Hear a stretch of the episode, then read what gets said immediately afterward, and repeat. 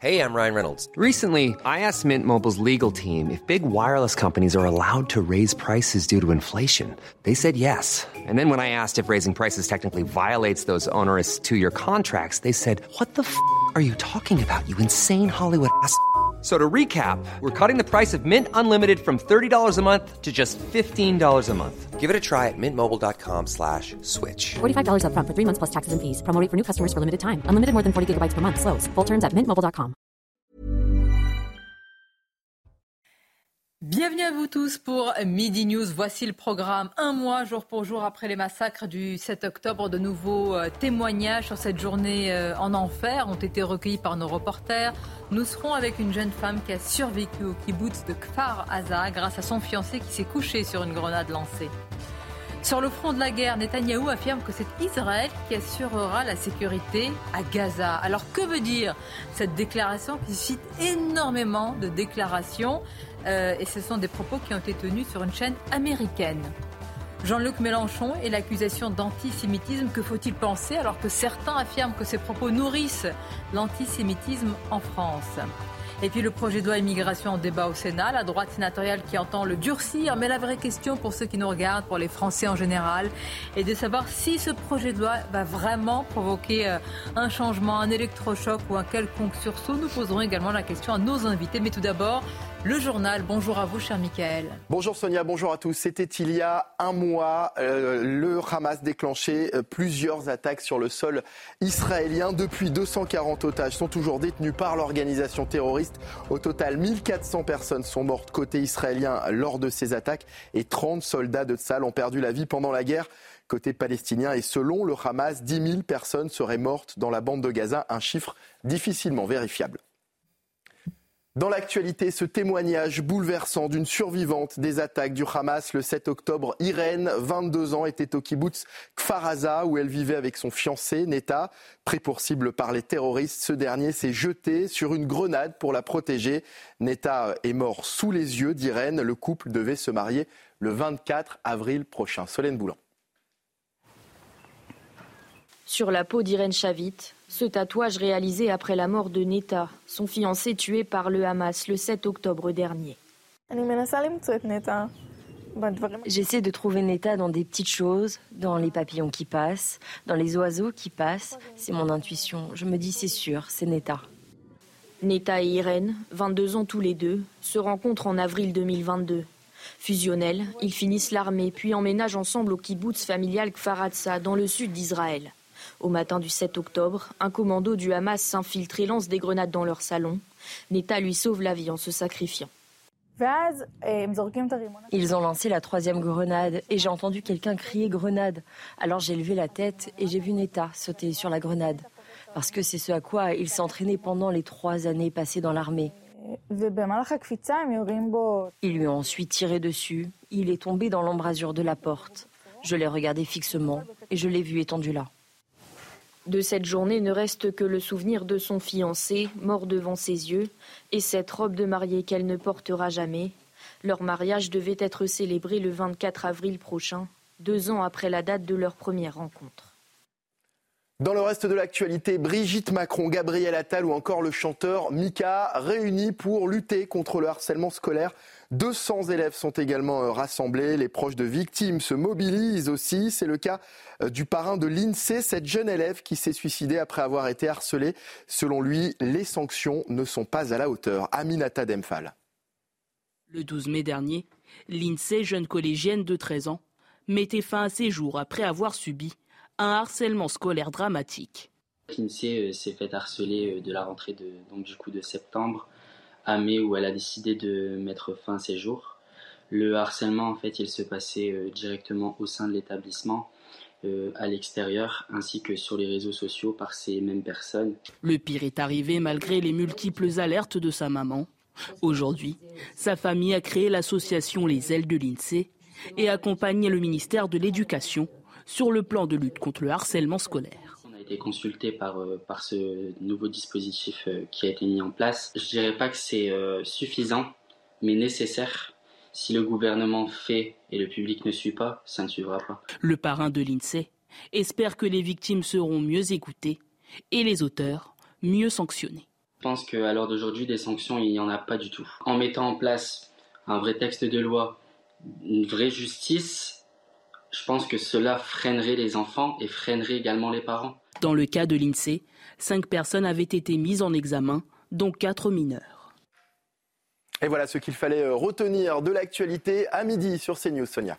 Merci beaucoup, euh, Mickaël. On va continuer à évoquer évidemment à la fois ce qui se passe au Proche-Orient, les conséquences, beaucoup de sujets et puis euh, de nombreux invités autour de la table. Je salue euh, Stéphane Simon. Bonjour à vous. Merci d'être là. Bonjour Sonia, bonjour à tous. Stéphane, vous êtes producteur, vous êtes cofondateur de la revue Front Populaire. Vous êtes également à l'initiative du site d'investigation factuelle. À vos côtés, Raphaël Steinville. Bonjour à vous. Merci d'être là. Journaliste auprès du Journal de Dimanche. On accueille également avec plaisir Pierre Conessa. Bonjour. Bonjour. Merci aussi de votre présence. Vous êtes euh, Pierre, ancien haut fonctionnaire au ministère de la Défense, auteur de nombreux ouvrages comme Vendre la guerre, la fabrication de l'ennemi ou encore État des lieux du salafisme en France. Je salue également évidemment Elisabeth Lévy. Bonjour Elisabeth. Merci. Directrice de la rédaction de Causeur dont voici la une. Octobre noir du Hamas à Arras, l'international de la euh, barbarie.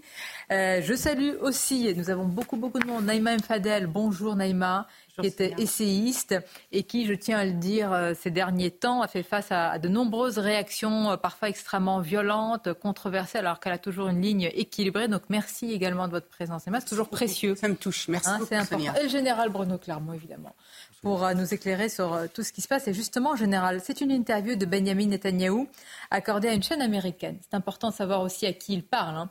Hein. que dit-il, le Premier ministre israélien? Il dit qu'Israël après la riposte, après les bombardements, assurera la sécurité à Gaza. Alors, on n'est plus simplement là dans l'objectif de destruction du Hamas tel qu'on l'a connu. Il y a un autre, semble-t-il, objectif ou un autre plan. Écoutons-le. Je pense qu'Israël, pendant une période indéterminée, aura la responsabilité globale de la sécurité, car nous avons vu ce qu'il se passe lorsque nous ne l'avons pas. Lorsque nous n'avons pas la responsabilité en matière de sécurité, nous assistons à une éruption de terreur du Hamas à une échelle que nous ne pouvions imaginer. Voilà, pour la chaîne euh, ABC. Euh, qu'est-ce que ça veut dire, euh, Général, pour vous Je pense que c'est assez clair. Enfin, chacun peut se faire une idée, l'interprétation de cette phrase, mais on reprochait à Israël jusqu'à présent d'avoir qu'un but militaire, qui était de détruire le Hamas, sans savoir ce qu'ils voulaient faire de la bande de Gaza. Là, ce qu'ils veulent faire de la bande de Gaza, c'est affiché. Ils veulent occuper la bande de Gaza après avoir détruit le, Hamas, ou, ou, pour continuer à détruire le Hamas. Ça veut dire que D'abord, ils se sont occupés, ils vont s'occuper, mais ce n'est pas terminé, c'est très loin d'être terminé, de la partie nord de la bande de Gaza, dans des combats qui ne font que commencer. Ensuite, ça veut dire qu'il faudra qu'ils s'occupent de la partie sud.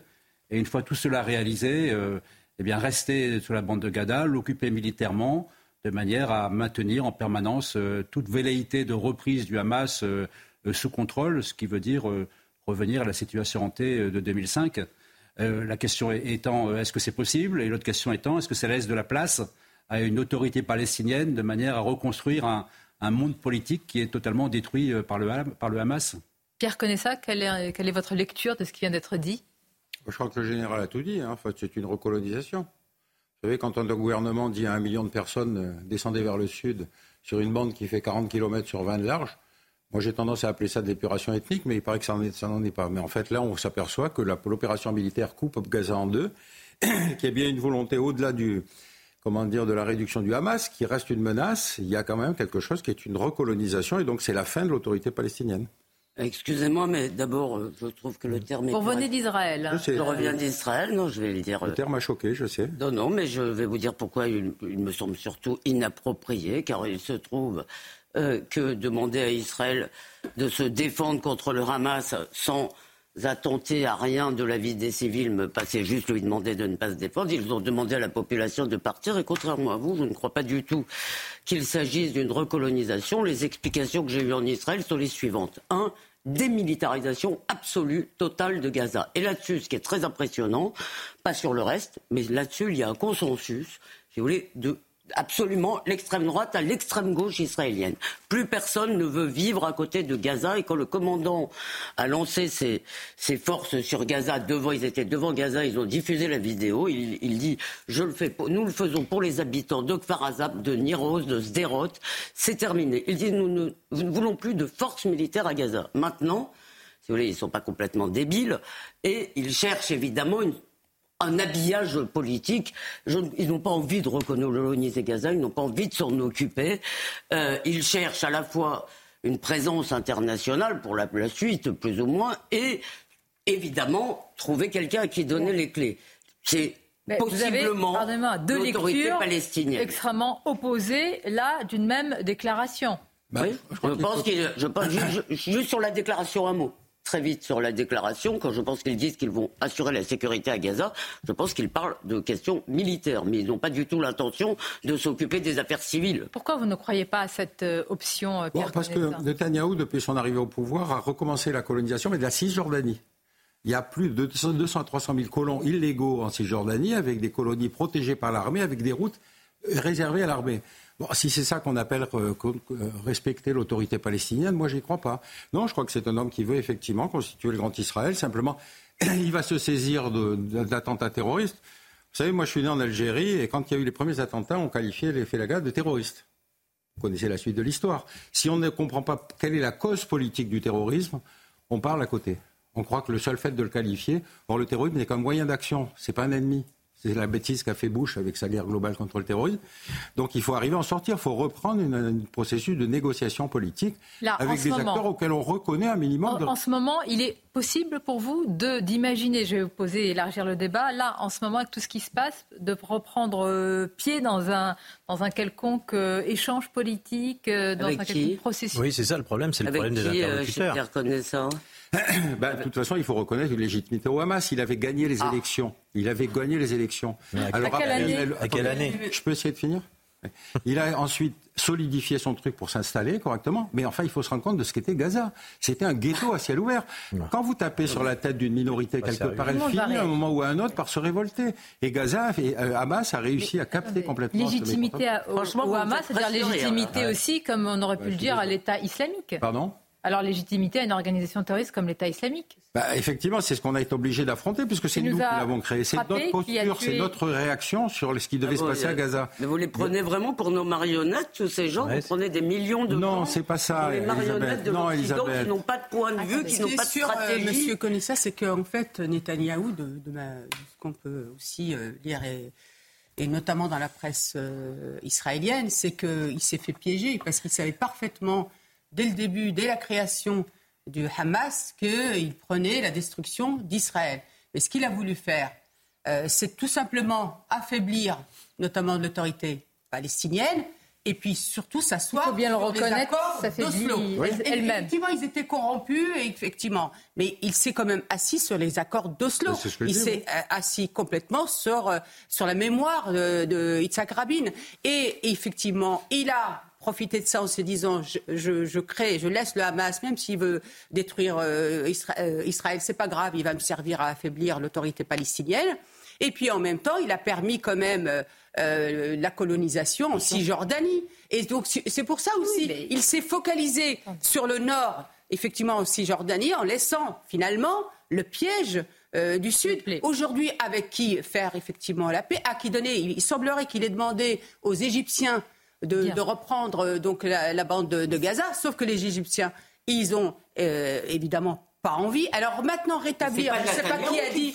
Attendez, s'il vous plaît, s'il vous plaît. Rétablir l'autorité palestinienne. Attendez, attendez. Ok, mais après l'avoir euh, affaibli autant. J'entends tout ce que vous dites et moi je précise que c'est important, je trouve, dans une émission d'avoir, même si on n'est pas d'accord, de, s'écouter et d'essayer de, répondre. Pierre Moi, je suis tout à fait d'accord avec ce qu'a dit Madame. On ne peut pas raconter que Netanyahou, une fois qu'il aura réduit Gaza, il aura la paix, puisqu'il a mené dans le territoire en Cisjordanie une politique de recolonisation. Et vous voulez après ça qu'on puisse remettre appliquer les accords de qu'on puisse appliquer les accords de D'abord, allez-y, euh, Stéphane Simon, et puis on fait un tour de table. Non, moi je dirais que de toute façon, on voit bien qu'en ce moment, le droit international, si vous voulez, c'est devenu euh, quantité négligeable. Vous voyez bien qu'à travers le monde, en ce moment, c'est la loi du plus fort qui prime.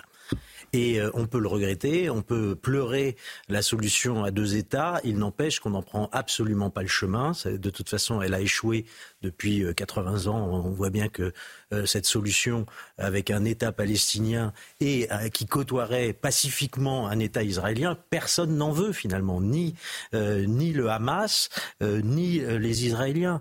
et c'est qu'une minorité d'Israéliens qui sont aujourd'hui en dehors de l'unité nationale. Il faut quand même vous, vous rentrer, Elisabeth, euh, d'Israël. Vous voyez bien que globalement quand même, et même si la population est critique vis-à-vis euh, de, de, Benjamin Netanyahou, il n'empêche qu'il euh, y a un front uni pour aller se débarrasser une fois pour toutes du Hamas. Pardon, D'abord, c'est pas que la population. Il y a des critiques contre Netanyahou. Il y a 80% des Israéliens, y compris des gens qui ont voté pour lui, donc, qui sont contre lui. Parce que pour aller vite, si vous voulez, l'objectif de Netanyahou est essentiellement de rester au pouvoir. S'il fallait faire alliance pour ça avec des ultra-pacifistes, il l'aurait fait aussi. Je vous rassure, il est pas. C'est-à-dire l'idéologie chez Netanyahou est, est, quand même très orientée vers son pouvoir. Mais moi, je crois là-dessus, si vous voulez, qu'il n'y aura rien de rien, qu'il ne se passera rien tant qu'il sera là. Et à vrai dire, j'ai vu aussi les gens de Frères d'Armes, euh, les gens de gauche, qui disent le lendemain ils sont d'accord pour Gaza. Ils sont d'accord, ils veulent. D'accord pourquoi Mais est-ce que démilitariser, c'est occuper voilà. Est-ce que pour démilitariser, on s'installe complètement à Gaza C'est pour ça que je vous dis que eux, voudraient pas, eux ne voudraient s'en tenir à cela. Maintenant, les opérations militaires. Euh, le, mais, on va en parler. Non, non, on n'a pas le temps. On doit faire les titres avec Michael tout d'abord. Journée de deuil national en Israël. Il y a un mois, jour pour jour, le Hamas déclenchait plusieurs attaques sur le sol israélien. De nombreuses cérémonies sont prévues tout au long de la journée. Une minute de silence a été observée ce matin. Le Sénat a adopté les deux premières mesures du projet de loi immigration. Il s'agit de la mesure sur les quotas d'étrangers amenés à s'installer en France pour les trois années à venir, mais également celle qui vise à durcir les conditions du regroupement familial. Et puis le gouvernement promet 500 recrutements pour le SAMU social, soit une augmentation d'un tiers des effectifs. Une annonce du ministre délégué chargé du logement dont l'objectif est de désengorger le 115, le numéro d'urgence pour les sans-abri. Merci à vous, Mickaël, et à tout à l'heure. Nous sommes un, jour particulier, on est le 7 octobre. Ça fait un mois, un mois jour pour jour, et vous avez entendu des témoignages tout à l'heure journée, euh, d'une journée euh, en enfer. Donc on va à la fois parler de la stratégie, et puis évidemment, nous sommes des êtres de, chair, euh, d'âme et de cœur, parler aussi de, de, tout ce qui se passe, des conséquences, et c'est résumé par Donia Tengour. Le choc, l'effroi. C'était il y a un mois, jour pour jour. Les terroristes du Hamas pénétraient en Israël pour commettre l'attaque la plus sanglante de l'histoire du pays. Plus de 1400 personnes ont trouvé la mort, 240 hommes, femmes, enfants sont pris en otage. Après l'attaque, la communauté internationale apporte rapidement son soutien. Le président américain Joe Biden se rend sur place pour rencontrer le premier ministre israélien Benjamin Netanyahou. En réponse à l'attaque du Hamas, Israël lance son offensive sur Gaza. Peuple d'Israël, nous sommes en guerre. Il ne s'agit pas d'une simple opération ou de combat. Cette guerre, nous allons la gagner. En visite au Proche-Orient, Emmanuel Macron rencontre l'ensemble des acteurs de la région, portant un message de paix. La France propose son aide humanitaire aux civils de Gaza. J'ai pris la décision qu'un navire de notre marine nationale puisse appareiller prochainement pour soutenir les hôpitaux de Gaza. Depuis le 27 octobre dernier, Tsahal mène une opération terrestre d'ampleur dans l'enclave palestinienne. L'armée a annoncé avoir coupé la bande de Gaza en deux, le territoire nord d'un côté, territoire sud de l'autre. Selon les chiffres avancés par le Hamas, le bilan côté palestinien s'élève à plus de 10 000 morts. Et je vous pose la question telle qu'elle me vient. Nous sommes le 7 novembre, j'ai dit 7 octobre, c'est un mois après. Comment, comment imaginer qu'on puisse euh, même pas discuter, mais avoir un mot par rapport à des gens qui ont euh, violé, qui ont égorgé? Je ne veux pas faire le cortège des barbaries, mais comment penser? À qui on pourrait, à quel être humain on pourrait demander un jour de parler avec celui qui a égorgé, qui a violé sa fille, sa mère, sa sœur, son cousin, sa cousine? Qui? Ils l'ont fait avec Arafat. Euh, c'est à moi que vous posez la question. Moi, je suis né en Algérie, Algérie française. On a connu au début de la guerre d'Algérie des massacres. Et évidemment, chacun s'est crispé en disant c'est des terroristes, on ne pourra jamais négocier avec eux, il faut les exterminer. Donc encore une fois, le terrorisme, aussi horrible soit-il, et c'est le cas avec ce qu'a fait le Hamas, n'empêche que de toute façon, il y a un moment où il faut retrouver les moyens de la communication.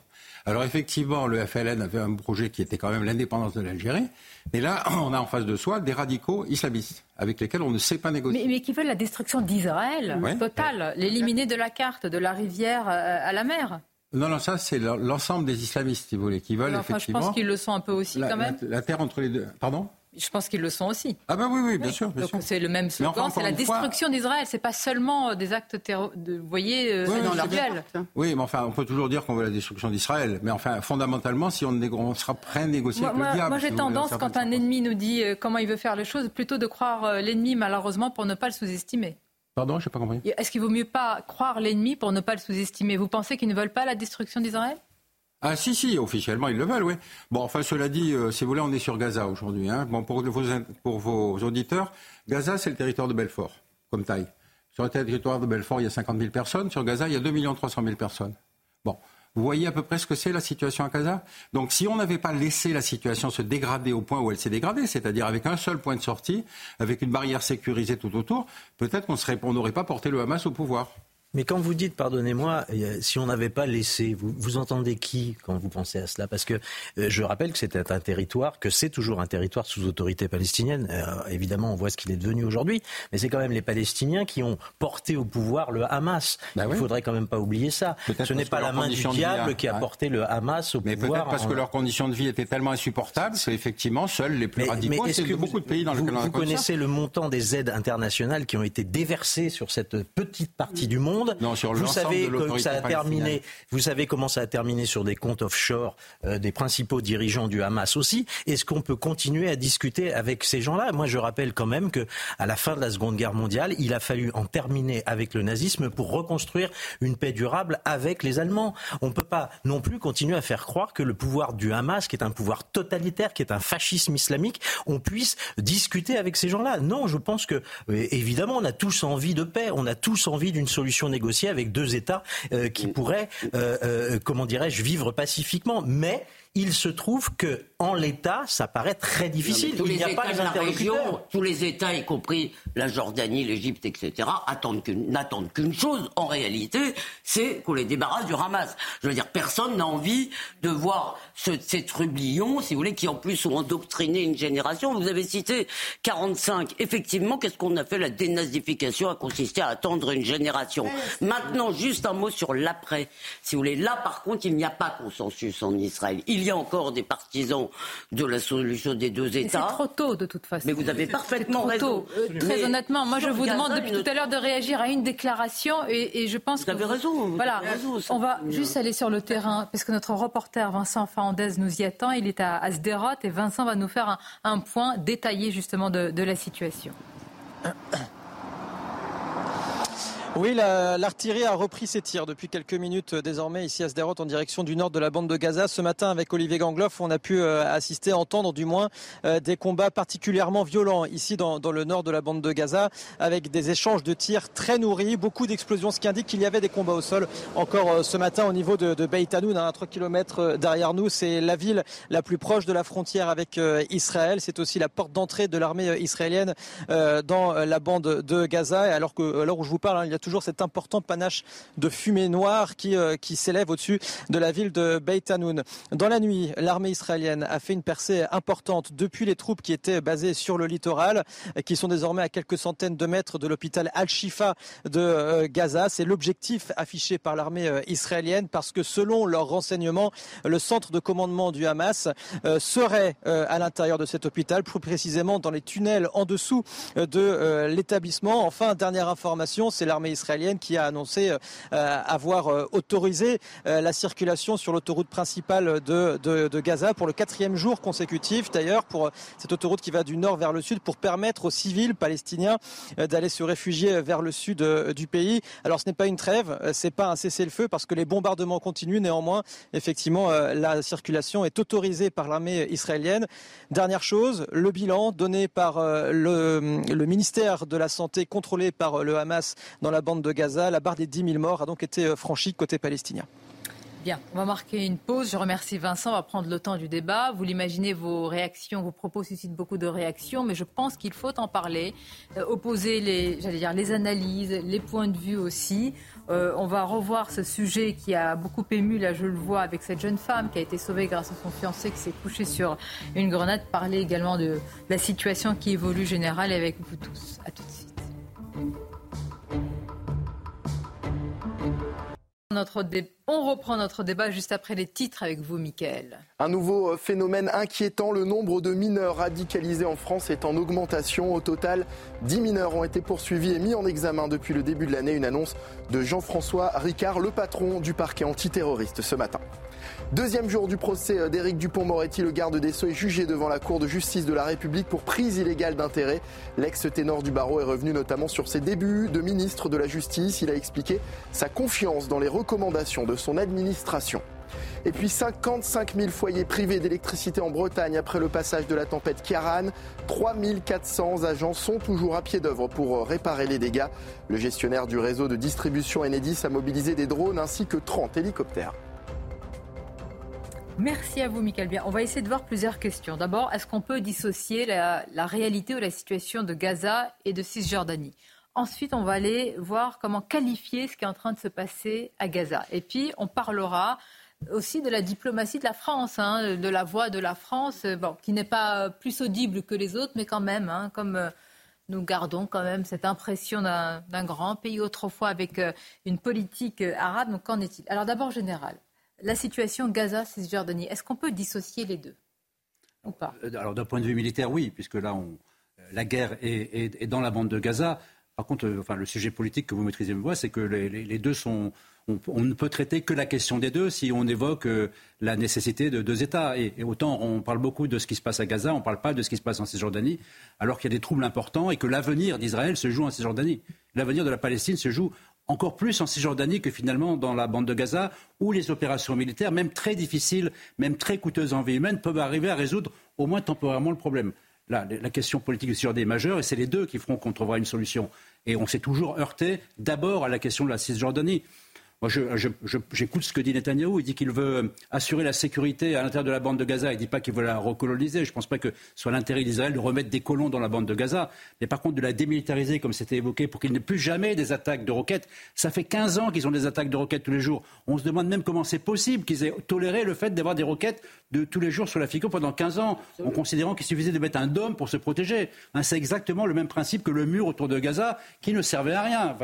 le Hamas a démontré que ce mur ne servait à rien. Donc la question politique, elle est globale, mais surtout, elle, concerne la Cisjordanie. Or, j'ai l'impression que pas grand monde ne s'occupe de la question en Cisjordanie et que la question se dégrade. On parle beaucoup de Gaza, on parle beaucoup du Hezbollah, pour lequel des actions ont été menées. Finalement, la menace est à peu près contrôlée. En Cisjordanie, on ne sait pas ce qui se passe, mais on sait qu'il se passe des choses très inquiétantes pour l'avenir. C'est important ce que vous dites en, tout cas. Raphaël Steinville, pardonnez-moi juste, Raphaël Steinville, c'est important aussi de qualifier ce qui est en train de se passer à Gaza. On en parle beaucoup avec le général et vous tous chaque jour.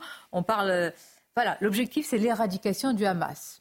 Tsahal met en avant des euh, bombardements ciblés par rapport non, mais je vous vois réagir, Pierre connaît ça. Là, là je vous ferai réagir. Parce que c'est les bombardements ciblés. Je ne connais pas de bombe qui fasse la différence entre les enfants, les femmes et les combattants. C'est pas, c'est tout. Mais c'est. Alors, c'était ma question. Saal dit que ce sont des bombardements ciblés. Et j'allais vous poser la question à tous les deux. Qu'en pensez-vous? Est-ce qu'il est possible dans cette guerre de cibler à la fois les têtes, la logistique et tout du Hamas dans une zone aussi densément peuplée, hein, parce qu'elle le reste, ils ne sont pas partis très loin. Raphaël Saint-Ville. Non, mais c'est une question intéressante et elle renvoie à votre première question. C'est-à-dire que vous évoquiez tout à l'heure euh, l'épuration euh, ethnique euh, dans ces territoires, mais si Israël n'avait pas imploré, supplié que les populations gazaouis aillent au sud, il y aurait eu une véritable épuration ethnique. La véritable épuration ethnique, c'est ce qui s'est passé le 7, octobre. C'est ça, en fait, qui est, assez sidérant dans la période, c'est que euh, aujourd'hui, on a passé par pertes et profits euh, ce qui s'est passé le 7 octobre, et euh, on en est déjà à, commenter les, les, victimes collatérales de cette guerre. Il y a toujours des, victimes dans, dans, les guerres. Ça, c'est la première réalité. Après, on peut se même faire plaisir intellectuellement à parler du destin politique de la Cisjordanie, de la Palestine et d'Israël. Mais aujourd'hui, on vit d'abord une guerre, et c'est ça qui, se passe sous nos yeux, avec quand même une particularité, c'est que euh, finalement, il n'y a aucun média sur place.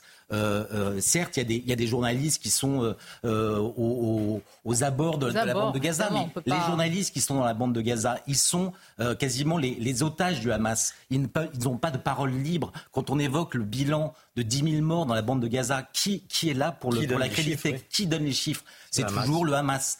Donc on, commente, on commente des chiffres et, euh, à, raison, on est terrifié par euh, les images que l'on peut voir. Mais personne n'est là pour authentifier, documenter véritablement ce qui se passe, sur, euh, ce qui se passe dans la bande de Gaza. Pierre connaît ça, même question? Ah ben, de toute façon, encore une fois, je prends mes références ailleurs, si vous voulez, hein, pour une raison très simple. D'abord, c'est difficile. Mais où d'ailleurs? Ben, Je vais vous prendre un exemple. C'est très difficile de compter les cadavres quand on est dans la guerre. Hein. En général, ce n'est pas la première activité. Rappelez-vous encore une fois la fin de la guerre d'Algérie.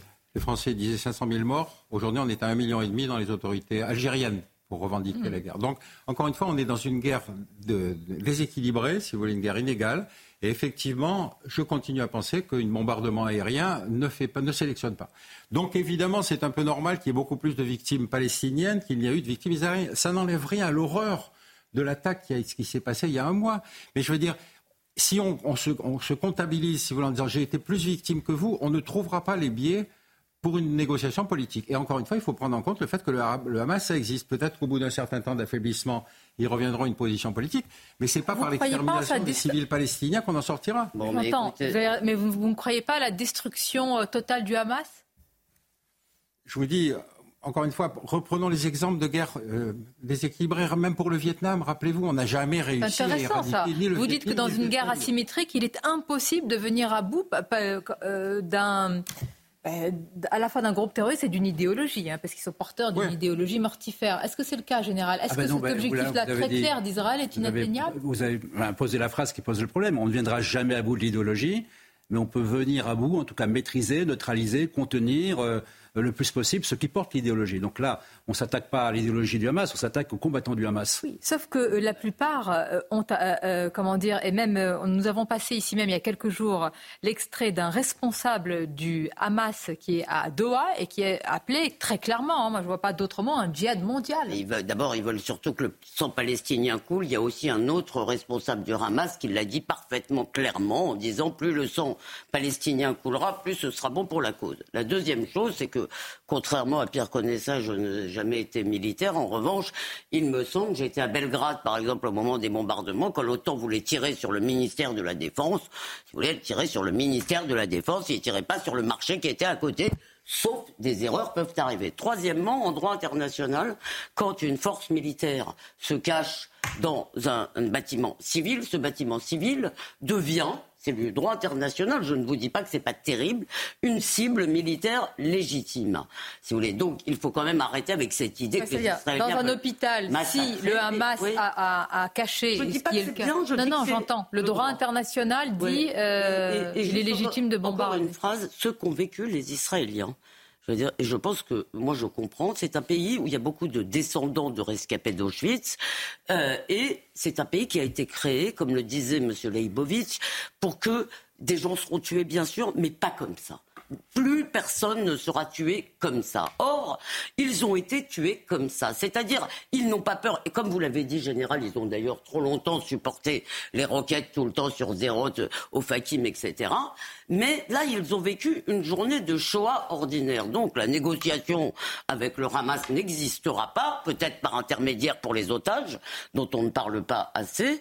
Et maintenant, vous, avez raison. En Cisjordanie, il y a deux dangers qui se font face. Il y a des colons en plus euh, sauvages, les colons des collines là, euh, qui sont qui font n'importe quoi. L'armée ferme les yeux là-bas et, etc. etc. Et vous avez une montée en puissance du Hamas en Cisjordanie, parce que comme l'a dit le général, l'idéologie, vous n'allez pas la tuer.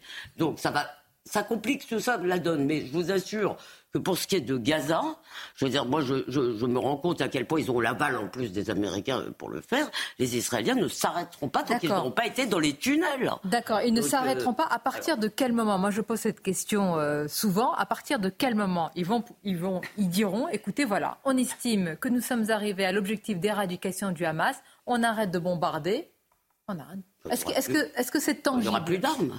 Est-ce que c'est une idéologie?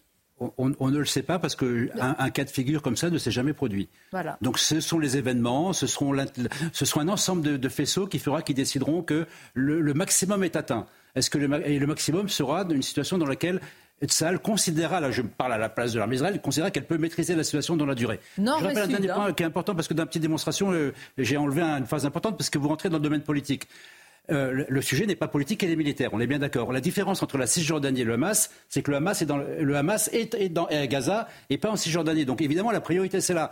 Mais si on considère une solution politique, et dès à présent, des gens se, tournent vers une solution politique, c'est une solution globale. Mais la priorité, les terroristes sont au Hamas, donc c'est là que se déroulent, sont pardon, sont dans la bande de Gaza, donc c'est là que se déroulent les combats. Et, du point de vue de Sahel, c'est tout à fait logique. Je vous pose à tous la question euh, différemment. Israël a un droit légitime à se défendre il y a le droit de la guerre, évidemment, euh, avec, euh, et il y a des populations civiles, puisque, euh, il faut bien le dire aussi, aucun pays arabe n'a accepté d'accueillir ces Palestiniens. Il y a quand même un sujet. Ah, certes. Il y a un sujet. Moi, je voudrais rappeler quand même qu'en France, quand il y a eu la guerre, quand il y a eu l'invasion en Ukraine, les Ukrainiens ont été accueillis et à bras ouverts. Vous avez raison, mais... mais... où sont, puisqu'on dit même culture, même religion, même origine, etc., même si, il y a eu le septembre noir. Vous vous souvenez, septembre oui, noir évidemment. il y avait effectivement des Palestiniens qui risquaient de déstabiliser un régime, eh ben, ben le massacre a été beaucoup plus important que ce qu'on connaît aujourd'hui sur Gaza. je, passe parce que quand même il y a une responsabilité aussi des pays. Euh, Pardon je passe sur ça, mais je voulais le préciser parce qu'il y a une responsabilité des pays arabes. Bien sûr. Et j'en viens à ma question. En Syrie aussi. J'en viens à ma question. L'objectif est la destruction du Hamas. Et là, ça rejoint ce que je dis, Pierre connaît ça. Est-ce que chaque bombe, fut-elle ciblée, n'entraîne pas autant et je fais attention à mes mots, de, comment dire, de terroristes potentiels pour après. Vous savez, moi, je ne sais pas où est le ministère de la Défense du Hamas. Donc, quand on me cite l'exemple de Belgrade, bien sûr, on est dans un État organisé, donc on sait bien où se trouve le ministère. Là, on ne peut pas cibler, puisque par nature, c'est une guerre de bah, résistance. attendez, mais ils ont des renseignements quand même, les Israéliens et les Américains. Non. Bon, non, mais, non, mais je vous en prie, au contraire, Pierre connaît ça, allez-y. Allez-y, allez-y. Non, non, je veux dire, encore une fois, penser à d'autres guerres de résistance. À chaque fois qu'on a bombardé, on bombardait au hasard parce qu'on n'avait pas les vous informations. Vous comprenez bien que dans, la, dénomination, vous dites guerre de résistance. pas parler de résistance. Et c'est considéré que tous les Palestiniens sont, sont, finalement potentiellement des résistants et potentiellement dans, l'esprit des Israéliens et des terroristes. laissez les Palestiniens. Écoutez, pour justement ceux qui connaissent l'histoire juive, rappelez-vous le ghetto de Varsovie. Le ghetto de Varsovie, vous vous souvenez? Les Allemands avaient encerclé complètement le quartier juif de Varsovie, jusqu'à épuiser complètement. Les gens ne pouvaient, n'avaient rien à bouffer, etc. Puis finalement, ça a été la décision d'exterminer, de, déporter. Rappelez-vous ça, quand vous avez un ghetto, que vous le mettez sous pression, que vous le privez de tout, vous ne pouvez pas empêcher qu'il se radicalise. Stéphane Simon d'abord, et puis j'en viens à vous. Moi, je suis un peu troublé par ce que vous dites, parce que vous, vous semblez d'abord mettre dans le même sac tous les Palestiniens. Euh, les Palestiniens seraient, selon vous, Pierre connaît ça, tous euh, inscrits au Hamas, votant au Hamas. Moi, je ne crois pas à ça. Je connais des Palestiniens qui sont des Palestiniens chrétiens. Ils n'ont absolument rien à voir avec le Hamas. Il faudrait peut-être rappeler aussi ces évidences-là. On a des disparités euh, de population aussi dans cette partie-là du monde. Et puis, par ailleurs, je ne, je, je ne, je n'entends pas le mot résistance et Hamas. Moi, si vous voulez, ça va pas ensemble. Vous, quand même, la comparaison avec le ghetto de Varsovie. Ah oui, ça va loin quand même. C'est Là quand même, là quand même, Pierre, euh, je vous connais depuis longtemps, j'ai de l'estime pour vous et pour vos travaux, mais là, et vous, vous avez publié dans Causeur et vous le ferez encore, mais là vous charriez grave.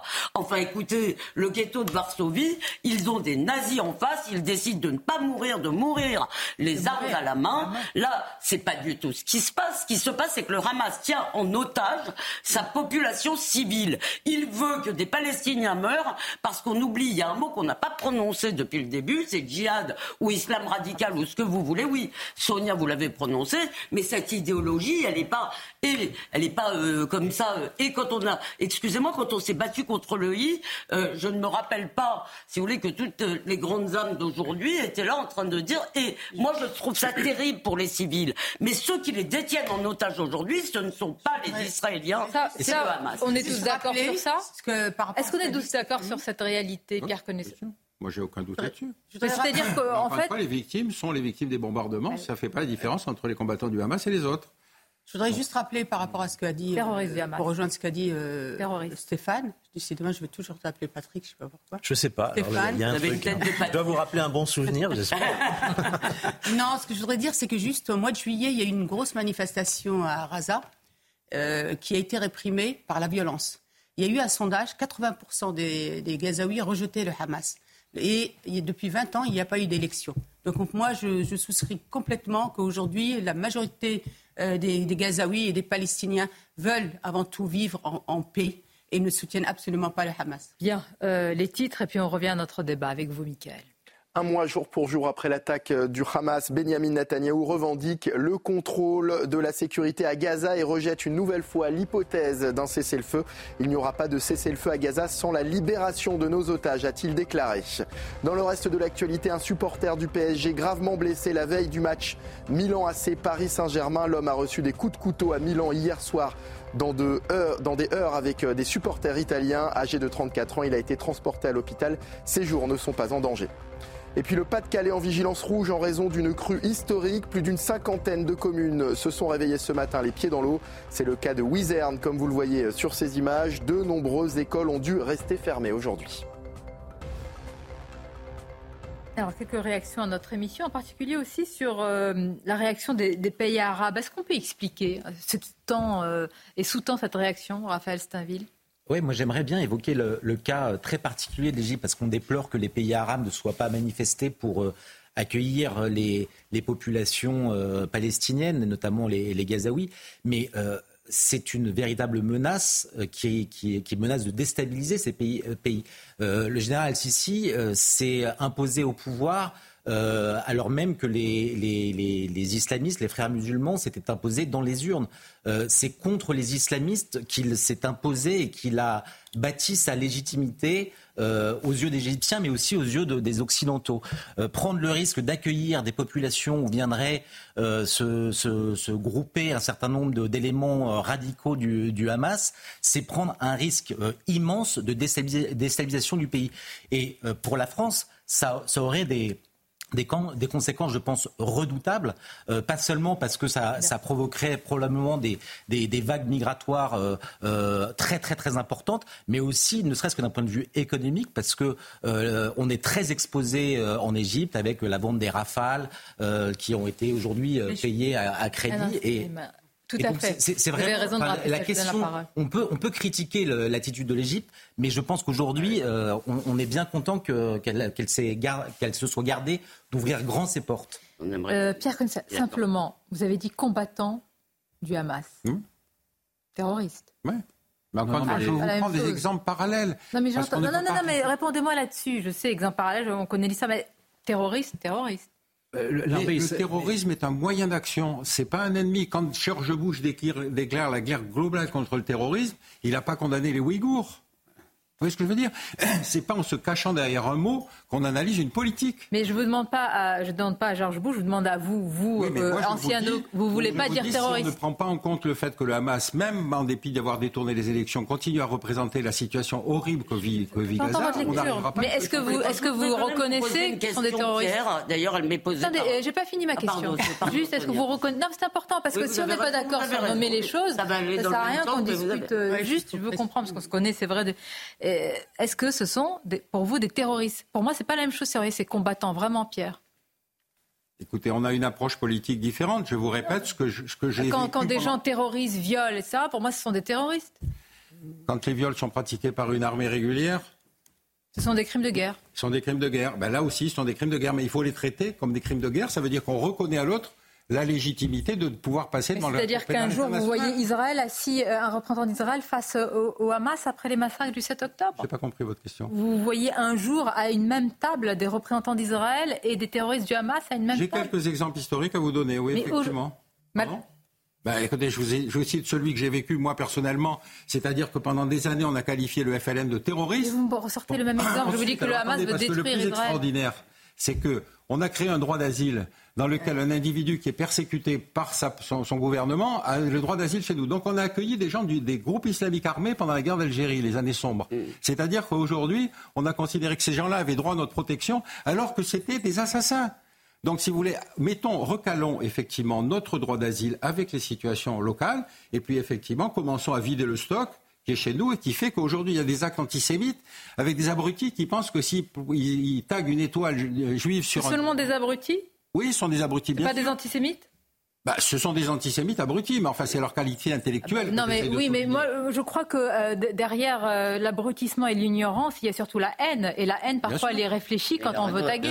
Et ça, c'est problème qu'on n'a jamais résolu, qui est celui que tu évoques, c'est-à-dire qu'on a laissé se diffuser en ah, France des idéologies salafistes. Mais, mais, Pierre a raison sur une chose, derrière l'antisémitisme, il y a beaucoup euh, d'abrutissement. Le deuxième point sur lequel il a raison, Israël a négocié avec l'OLP. L'OLP, dans les années 70, a tué des dizaines de civils, le ou le FPLP ou tous les groupes terroristes. Je vous rappelle Munich, je vous rappelle les attentats en Israël, je vous rappelle Antébé où j'avais quelqu'un de ma famille qui était dans les otages.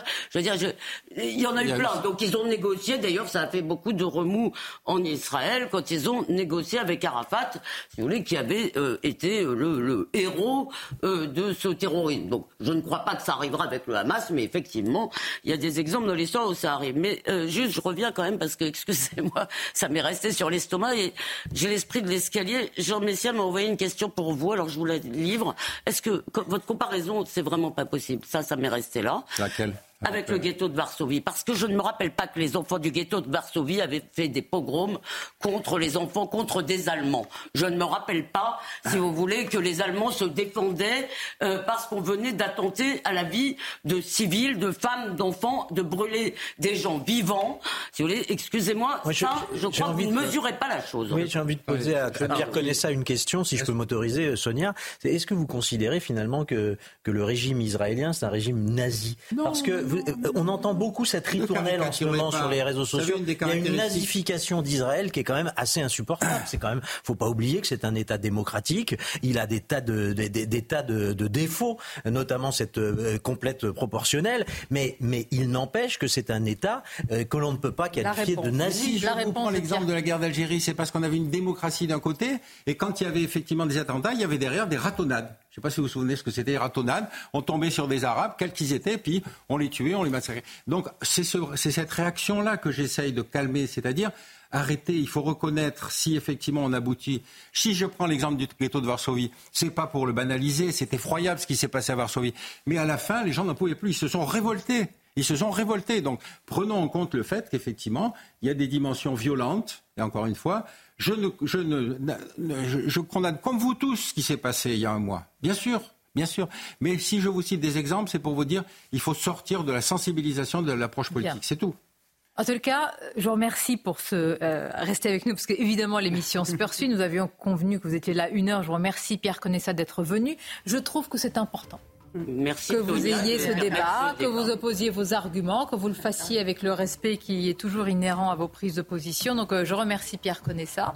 Ah, je rappelle. Je me remercie parce que je suis, je suis sur des positions effectivement qui ont beaucoup de mal à passer. Et en fait, je pense que le problème, c'est pas ça. C'est que le problème, c'est que vous êtes dans une histoire longue et que vous raisonnez comme un historien où on pourrait se, avoir un regard presque posé sur les événements. Euh, la réalité, c'est pas ça. C'est à chacun de faire son avis aussi. c'est le principe des débats. Non, mais je pense que c'est ça la grille de lecture qui explique intellectuellement. C'est dérangeant. Quand De Gaulle et Adenauer décident de traiter l'Elysée, on était dans une histoire longue. On s'était tapé sur la figure trois fois de suite.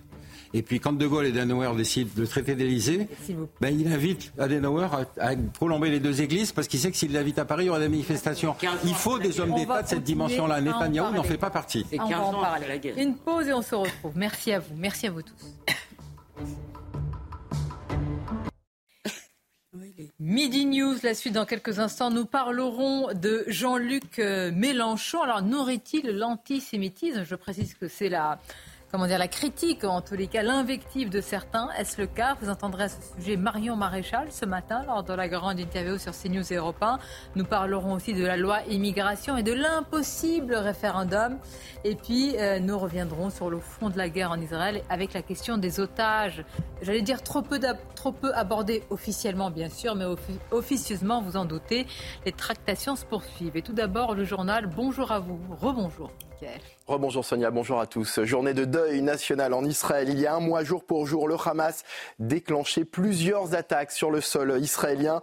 De nombreuses cérémonies sont prévues tout au long de la journée à la mémoire des victimes du 7 octobre dernier. Une minute de silence a été observée ce matin. Regardez.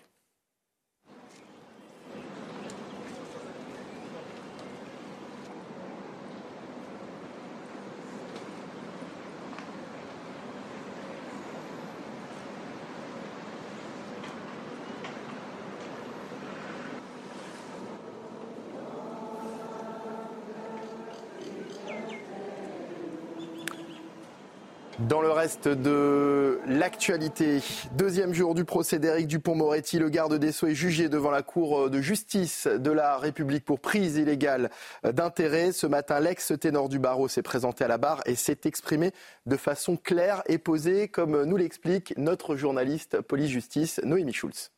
S'il laisse parfois poindre un peu d'agacement, Éric Dupont-Moretti s'efforce de répondre aux questions d'une voix calme, posée, plus grave que d'habitude. À la demande du président, il revient d'abord sur les conditions de son arrivée au gouvernement en juin 2020, le bouleversement que cela représente pour celui qui était avocat depuis plus de trois décennies. Je découvre un monde qui m'est totalement étranger. Comme tous les ministres, il remplit une déclaration de patrimoine et signe un document dans lequel il s'engage à se prémunir de tout conflit d'intérêts. Quelle est la portée de cet engagement interroge le président qui régulièrement lui demande s'il n'a pas vu venir les conflits d'intérêts. Éric Dupont-Moretti l'assure, quand il devient ministre, il n'a qu'un objectif, réussir. Vous savez pas comment j'ai envie, je me suis bougé, je n'ai pas ménagé mes énergies. Le reste, c'est-à-dire les différends qu'il a pu avoir dans le passé avec des magistrats, je m'en fous, je m'en fous. C'est le cadet de mes soucis. Ce truc-là a été initié euh, par ma prédécesseur, ça m'est tombé dessus et il enfonce le clou. Moi, personne ne m'a parlé de conflit d'intérêts, ni à l'Élysée, ni à Matignon personne. Si on m'avait dit de me déporter, je l'aurais fait. J'ai toujours dit que je n'avais fait que suivre l'avis de mon administration. Et puis, quel intérêt j'avais? Je voudrais qu'on me l'explique. Brigitte Macron, Gabriel Attal ou encore le chanteur Mika réunis pour lutter contre le harcèlement euh, scolaire. 200 élèves sont également euh, rassemblés. La Première Dame a notamment prononcé un discours rempli d'espoir. On l'écoute. Demain sera mieux. Parce que je sais que vous n'avez pas ça dans la tête. C'est que quand vous vivez quelque chose de difficile, vous pensez c'est comme ça et ça sera toujours comme ça. C'est votre manière d'être, c'est votre jeunesse. Et c'est ça aussi qui fait votre beauté. Mais dites-vous bien aussi que ça peut changer. Ne vous mettez pas ça dans la tête parce que quelque part, vous vous mettez des freins et vous empêchez euh, les autres d'aller vers vous. Donc voilà, on va aller vers vous. Parler, c'est très important. C'est pas l'alpha et l'oméga. Et il y a un petit journal aussi. Quand vous ressentez quelque chose de très fort, que vous n'avez pas forcément la personne à qui parler, écrivez-le. Regardez 24 heures après, 48 heures après, les choses ont déjà évolué. Donc écrivez. Et puis le prix Goncourt décerné à Jean-Baptiste Andrea pour veiller sur elle. Le romancier âgé de 52 ans a été élu au 14e tour. Il faisait notamment face à Eric Reinhardt et Gaspard Koenig. Veiller sur elle raconte une histoire d'amour au temps du fascisme en Italie. Et voilà, Sonia, ce qu'il fallait donc retenir de l'actualité à 13h sur CNews. Merci à vous, Mickaël. On est toujours avec nos invités Naïma M. Fadel, Elisabeth Lévy, Stéphane Simon, Raphaël Steinville, le général Bruno Clermont. Et on accueille notre journaliste politique, Florian Tardif. Bonjour à vous, Florian. Bonjour, Sonia. Beaucoup de sujets à vous soumettre à tous avec euh, cette question, ou en tous les cas cette accusation euh, pour certains, le lien entre Jean-Luc Mélenchon et antisémitisme. Écoutez la réaction ce matin de Marion Maréchal, tête de liste Reconquête aux européennes. On va la lire, on va la regarder, la découvrir ensemble. C'était lors de la grande interview. Je trouve que idiot utile, c'est presque un peu faible. Je trouve qu'il est un cynisme électoral ignoble. Peut-être espère-t-il, à travers cette opposition Israël-Palestine, pouvoir gagner encore davantage un vote communautaire. Qu'est-ce que vous en pensez? Alors, Elle parle d'un cynisme électoral. Hein. Alors, moi, je suis assez d'accord avec. Moi, j'essaye d'être prudente. En plus, on connaît Jean-Luc Mélenchon depuis longtemps. Peut-être qu'on n'a pas juste envie de se faire de la peine en se disant que lui-même serait devenu antisémite. Mais en réalité, profondément, je ne le crois pas. Et d'une certaine façon, c'est presque encore pire parce que, effectivement, il sait ce qu'il fait, à mon avis. Il flatte Évidemment, c'est jamais ouvert, c'est jamais. Il joue un peu là-dessus. Il joue sur l'islamisme en général, mais il joue un tout petit peu à travers les histoires israélo-palestiniennes. Il joue sur la fibre. Même, j'enlève un tout petit peu en voyant le hochement de Stéphane. C'est-à-dire qu'on a tous ça en tête euh, sur les, le réseau social et, euh, le campé de Yael, Braun-Pivet, oui etc. sur Gabriel Braun-Pivet qui va camper à Tel Aviv. Donc il joue sur cette fibre-là. Je ne dirais, moi je, je, suis prudente, rien ne me prouve en tous les ah cas que lui le soit. Voilà. Non, mais je crois que c'est un vieux briscard de la politique qui est évidemment beaucoup trop malin pour se faire prendre la main dans le sac d'une déclaration antisémite. Pour autant, ces clins d'œil appuyés en direction des quartiers, en direction euh, de, de, de, de, la Palestine, euh, trouver que c'est une belle représentation, la France qui défie la République au cri de Allah Akbar. Moi, euh, franchement, je trouve que ça fait beaucoup. C'est une forme de juxtaposition chez lui euh, qui fait que on, est effectivement assez atterré, dans le fond, par, euh, par ses clins d'œil, son, son clientélisme. Et, on regrette tout ça. On regrette le Jean-Luc Mélenchon de 2017 qui avait un peu plus de panache. Et, ah oui et qui était un peu moins suspect de, de, déclarations comme celle-ci. Je voudrais aussi vous faire réagir. Regardez Naïma Fadel, c'est la réaction de la Grande Mosquée de Paris qui alerte sur les actes anti-musulmans. Euh, c'est un communiqué de, la Grande Mosquée, on va le voir euh, s'afficher dans, quelques instants, euh, il d'abord il s'inquiète, il, alarme sur ces actes-là, et puis plus loin il y a une phrase, alors petite phrase sur l'antisémitisme, Grande Mosquée de, Paris. Si on peut le voir, ça sera plus simple pour la, pour la réaction dans quelques instants. Qu'en pensez-vous? Bah, Écoutez, moi je m'étonne un peu. Aujourd'hui, on a affaire quand même à plus de 1040 actes antisémites en euh, un mois. Euh, d'habitude, c'est euh, moins, que ça en un an. Donc moi, je suis étonnée de ce communiqué. Il ne me semble pas qu'il y a aujourd'hui des actes anti-musulmans. En tout cas, il, faut il, faut être honnête. Nos, compatriotes français, quelle que soit leur confession, quand il y a eu les différents attentats islamistes, on n'a pas eu d'actes anti-musulmans. Il faut le reconnaître. Et euh, c'est pour ça qu'aujourd'hui, moi, je, suis extrêmement soucieuse qu'on soit euh, dans l'unité, dans l'élan de solidarité et de citoyenneté, dans la cohésion nationale, pour que nos compatriotes de confession juive ne subissent pas tout ce qui se passe au Proche-Orient. Donc moi, j'en appelle encore une fois les autorités religieuses et toute autorité, toute personne qui publique a une responsabilité. Il en va de la cohésion nationale, C'est intéressant, de l'unité. Et, et, Mélenchon, justement, hmm. aujourd'hui. Alors moi, j'ai écouté ce qu'a dit Elisabeth et, Stéphane. Euh, je, vais être honnête avec vous, j'ai trouvé que c'était gentil la manière dont vous parliez de lui. Moi, je trouve qu'il il nous fait mal. Et il fait mal aux musulmans aujourd'hui parce qu'il essentialise. Il essentialise à des fins électoralistes. Et il jette l'anathème sur l'ensemble des musulmans. Alors que regardez les quartiers, je l'ai dit déjà plusieurs reprises, est-ce qu'aujourd'hui les quartiers ont bougé? Est-ce que quand il y a eu, on a eu peur de ça, quand il y a eu euh, le refus d'obtempérer de cette femme qui euh, faisait croire qu'elle allait faire un attentat, est-ce qu'il y a eu un soulèvement? Absolument rien. Donc aujourd'hui, moi, j'en veux à ces personnes-là, parce qu'ils nous font mal aujourd'hui, parce que nous tous, on souffre de ce qui se, de ce qui se passe. Mais vous avez, vous avez parfaitement raison. Je voulais juste dire que moi, j'attends avant d'accuser les gens d'antisémitisme. Oui, avez répondu à ma question. je voulais quand même juste ajouter une chose sur l'antisémitisme. Oui, il y a une recrudescence. Oui, c'est grave, si vous voulez, mais j'en ai assez d'entendre dire que les Juifs de France vivent dans la terreur. Les Juifs ne vivent pas dans la terreur aujourd'hui en Israël. Ils ne vivent pas dans la terreur en France. Ils sont inquiets. Mais en même temps, le gouvernement est je veux dire, je trouve, euh, euh, je cherche l'expression, mais plutôt. Et, Elisabeth, quand on vous enlevez euh, de ce qui nous est rapporté, mais alors de ce que vous enlevez la mésouza sur votre part, que vous voulez même changer votre nom quand il y a, des livraisons, que vous n'allez plus dans des, restaurants cachers, que même pour certains enfants à l'école. J'ai pas dit que c'était normal. Non, hein. mais on comprend. J'ai pas dit que c'était normal. J'essaie juste de vous dire que la peur n'est pas une option. Il y a oui des gens qui veulent protéger leur famille et qui ont peur parce qu'ils sont notamment dans ces quartiers. Mais quand on dit les Juifs de France vivent dans la terreur. Euh, moi, je crois que beaucoup de Juifs de France sont d'ailleurs en colère, mais surtout pour eux, la peur n'est pas une option. Alors il faut attention. Ils protègent leurs enfants. Certains, effectivement, enlèvent leur mezouza. Beaucoup disent qu'ils ne le feront pas. Voilà, moi j'en ai une sur ma porte, je ne l'enlèverai pas.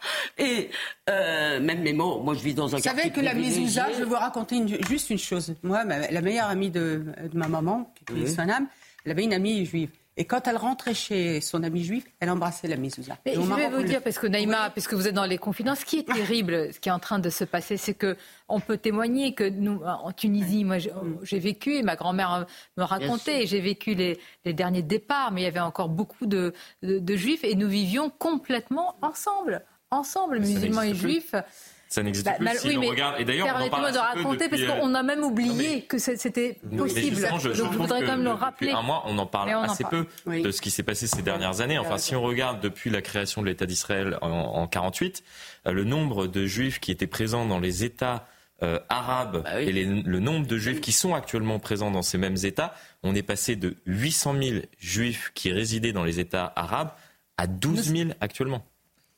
Allez-y. Allez-y, allez-y, pardon, je vous ai à, interrompu. À 12 000 actuellement, il y a certains, certains pays, malheureusement, où il n'y a plus aucun juif qui, qui, qui réside là-dessus. Donc, Georges Alors, il y, a, il y a deux phénomènes. Il y a le fait qu'il y a eu un, un État où euh, il y avait peut-être une volonté de, de, de, ces juifs d'aller en, en, en, Israël pour effectivement euh, vivre avec, euh, avec d'autres, d'autres juifs. Mais il y a aussi cette montée, entre guillemets, dans, dans, dans, dans ces États-là, d'une ah, forme d'antisémitisme qui les a chassés aussi. Mais pas cette montée, enfin, excusez-moi, est vrai, ce qui est vrai n'a pas commencé, euh, je veux dire, avec, euh, en 48, l'antisémitisme dans ces pays-là existait avant. Mais ce qui, est, ce qui est vrai, de, le, fait est qu'il y avait quand même une communauté juive dans ces pays-là et que cette communauté, dans, plusieurs de, ces pays, n'existe plus. Et ce qui est vrai de ces, de ces communautés dans ces pays arabes l'est aussi, malheureusement, dans un certain nombre de villes ou de départements en France. C'est ça qui est plus inquiétant. Et en Suède aussi. Euh, oui, mais voilà, je veux dire maintenant, c'est vrai, ça touche. Bien. On poursuit notre débat. Je vous précise qu'on écoutera aussi dans quelques instants Brigitte Macron sur un thème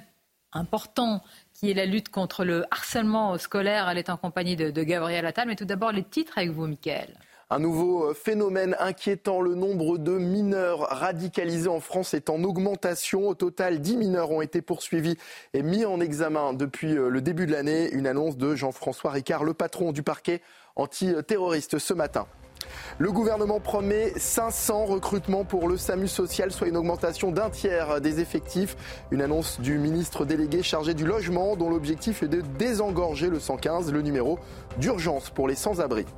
Et puis le Pas-de-Calais en vigilance rouge en raison d'une crue historique. Plus d'une cinquantaine de communes se sont réveillées ce matin, les pieds dans l'eau. C'est le cas de Wizerne.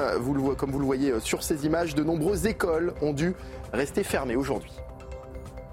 Merci à vous, euh, Mickaël. Je voudrais qu'on parle de ce projet de loi immigration, mais je vais vous proposer, j'allais dire, non pas à notre angle, on va écouter Brigitte Macron qui s'exprime tout d'abord.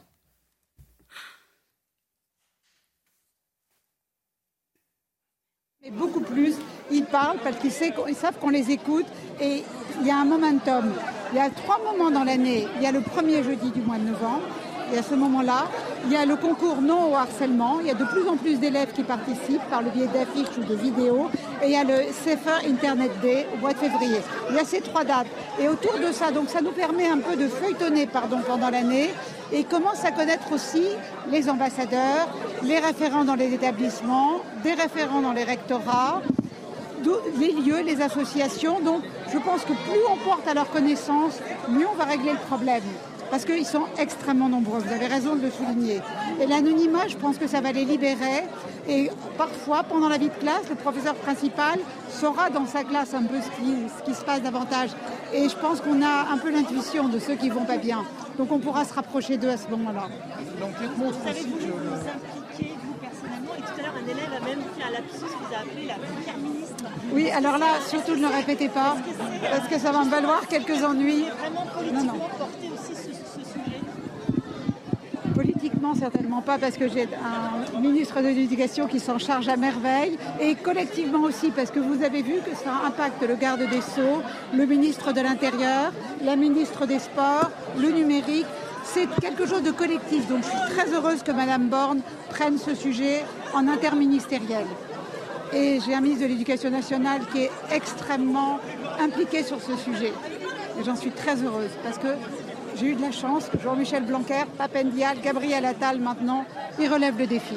Et c'est quand même vous qui euh, aussi impulsez ce mouvement Non, pas du tout. J'essaie de sensibiliser, de mettre en lumière et je suis avec eux. Quand ils ont besoin de moi, ils savent que je suis là. Et je veux dire à tous que c'est extrêmement courageux de parler, extrêmement. C'est difficile de le faire, mais il, faut en passer par là pour passer un peu à autre chose. Et c'est dur de passer à autre chose en matière de harcèlement, parce que parfois vous traînez ça toute votre vie. Madame Macron, justement, tous ces témoignages font écho à votre euh, passé de, professeur. Comment vous avez ressenti tout ça et ben, je, les ressens, je le ressens de manière très forte parce que je l'ai vécu bien évidemment à travers eux et je vois le mal que ça leur fait. Ça n'est jamais innocent. Jamais.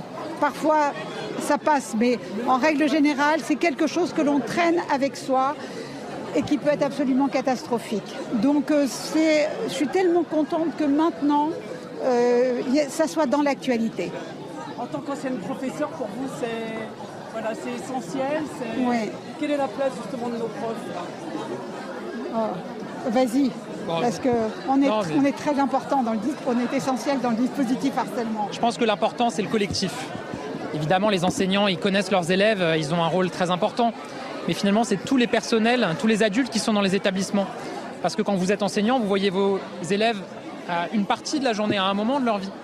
Et donc l'important, c'est vraiment d'avoir cette logique euh, transversale. C'est pour ça que dans le programme phare qu'on déploie depuis cette année dans les lycées, qui a déjà été déployé au collège et dans les écoles, L'idée, c'est de former plusieurs personnels adultes, pas uniquement des enseignants, mais aussi, Brigitte Macron le rappelait tout à l'heure, un personnel de la cantine, par exemple. C'est très important, les personnels de la cantine.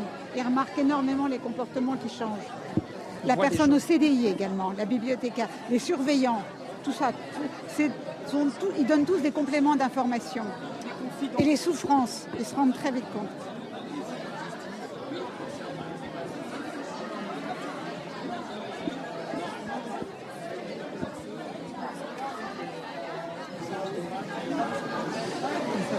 Vous savez qu'on n'a pas le droit, quand on est ministre, de commenter une décision de justice en raison de la séparation des pouvoirs. Mais moi, immédiatement, évidemment, j'ai pensé euh, à la famille, à la maman notamment de, Lucas, pour qui c'est dur. Euh, nous, on se bat pour que les choses changent.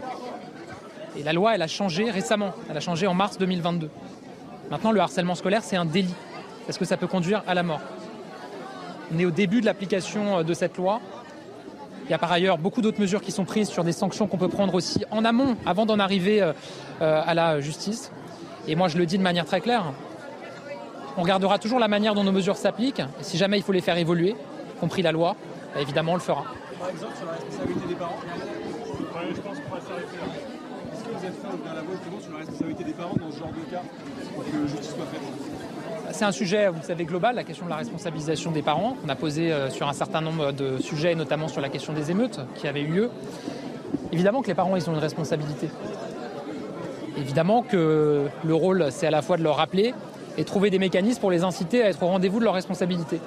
C'est un sujet plus global hein, sur la participation des parents euh, à ce qui se passe à l'école et à l'éducation de leurs enfants qu'on travaille en ce moment, avec l'idée d'arriver à un moment à un rappel des euh, droits et des obligations de chacun et de la manière de les respecter. Mais vous savez, moi j'ai aussi beaucoup de parents qui me disent, en fait j'aurais besoin d'être euh, informé, outillé, formé pour savoir identifier des signaux faibles. Savoir si mon enfant est harcelé ou, par ailleurs si mon enfant est harceleur. On le disait tout à l'heure pendant les échanges, il y a par définition plus d'enfants harceleurs que d'enfants euh, euh, harcelés, puisque c'est souvent un phénomène de meute. Et on est en train de travailler à une plateforme de la prise de qui sera lancée en janvier 2024. Gabriel Attal et de euh, Brigitte Macron. Alors quand même, c'est évidemment c'est un sujet extrêmement important, la lutte contre le harcèlement, qui est euh, euh, et c'est heureux que tout le monde s'en saisisse, à la fois évidemment, c'est-à-dire en dehors dans évidemment les établissements avec euh, tout le collectif des, adultes, comme il a été précisé, de la cantine, en passant par les professeurs bien sûr, en passant aussi par les, euh, les, surveillants. Je note juste, il est vrai, ça c'est peut-être plus euh, question journalistique, c'est-à-dire que Brigitte Macron évoque Jean-Michel Blanquer, Papendiaï et puis Gabriel Attal comme s'il y avait une continuité peut-être sur ce sujet, mais enfin franchement, c'est tellement, on passe de elle le dit. Elle le dit, mais elle ne le pense pas. je peux vous le dire, elle ne le pense pas. Nous sommes d'accord. Et Nous sommes d'accord. Euh, elle n'a pas vraiment validé, euh, ce n'est pas à elle de, valider euh, une nomination à tel ou tel ministère. Ah, mais, mais vous pouvez comprendre qu'en tant, que, qu'en tant que première dame, elle peut, et ça lui arrive de, de donner en coulisses son, son avis à, son, à son mari, qui, qui est son mari Alors, avant Il est temps de libérer dire la que Concernant Papendiaï, voilà. Tout est dit. Voilà. Mais je vous comprends toujours. Euh, il y a quand même un aspect, la justice après. La justice. C'est-à-dire que pour que tout suive, c'est une chaîne en fait, la lutte contre le harcèlement. On va bientôt marquer une pause. Peut-être avoir votre avis. Moi, je suis interpellée par le nombre de personnes qui racontent, qui témoignent, c'est vrai, dans notre entourage, euh, après beaucoup de temps, des gens se disent mais voilà, moi aussi, euh, j'ai été victime de ça. C'est-à-dire c'est une ampleur quand même qui est très très importante. Je ne veux pas vous confesser sur ce plateau, mais c'est vrai que c'est assez incroyable. On se rend compte. Vous n'êtes pas d'accord? Moi, je suis toujours un peu gêné, si vous voulez. Par... Je ne sais pas que je ne suis pas d'accord. D'abord, il faut faire attention à ne pas mélanger ce qui relève des cours d'école et qu'on a tous vécu. Il faut faire attention à cela, parce que maintenant... Et la deuxième chose, je voudrais dire que je ne suis pas sûr, si vous voulez, que le fait de bah, dans les, de parler dans les médias, etc. On dit toujours que c'est très courageux, je ne sais pas, mais je ne sais pas si ça aide toujours. Voilà. C'est sûr que ça aide. Euh, Comment? Elisabeth, de parler, de, de parler, trouver quelqu'un. Je parle de, parler. La pardon, je parle. Excusez-moi, je ne suis pas d'accord avec vous. C'est pour ça qu'on a inventé la psychanalyse. C'est pour ça que le, les thérapies obéissent à un protocole qui est l'intimité de la parole. Je ne suis, vous dis juste que j'ai un doute sur le fait que l'exposition médiatique soit thérapeutique. Voilà. D'accord, mais là, avant de parler d'exposition, ce sont des enfants qui se retrouvent seuls. Non, non. Qui... Parler à quelqu'un, bien sûr. Je veux dire, juste, je, vous parle du phénomène où, beaucoup de gens pensent que ça va les aider. Je vous le dis, je le pense. À qui? Elisabeth Eh ben, on parle effectivement à, un professeur, à un adulte. Je vous Mais dis parce qu'on se sent proche d'un professeur. Les professeurs se sentent. Euh, moi, moi, je, je, pour le coup, je me sens, je me sens concerné par, par ce qui se passe. Je suis pas du tout d'accord avec vous. Mais parler à qui?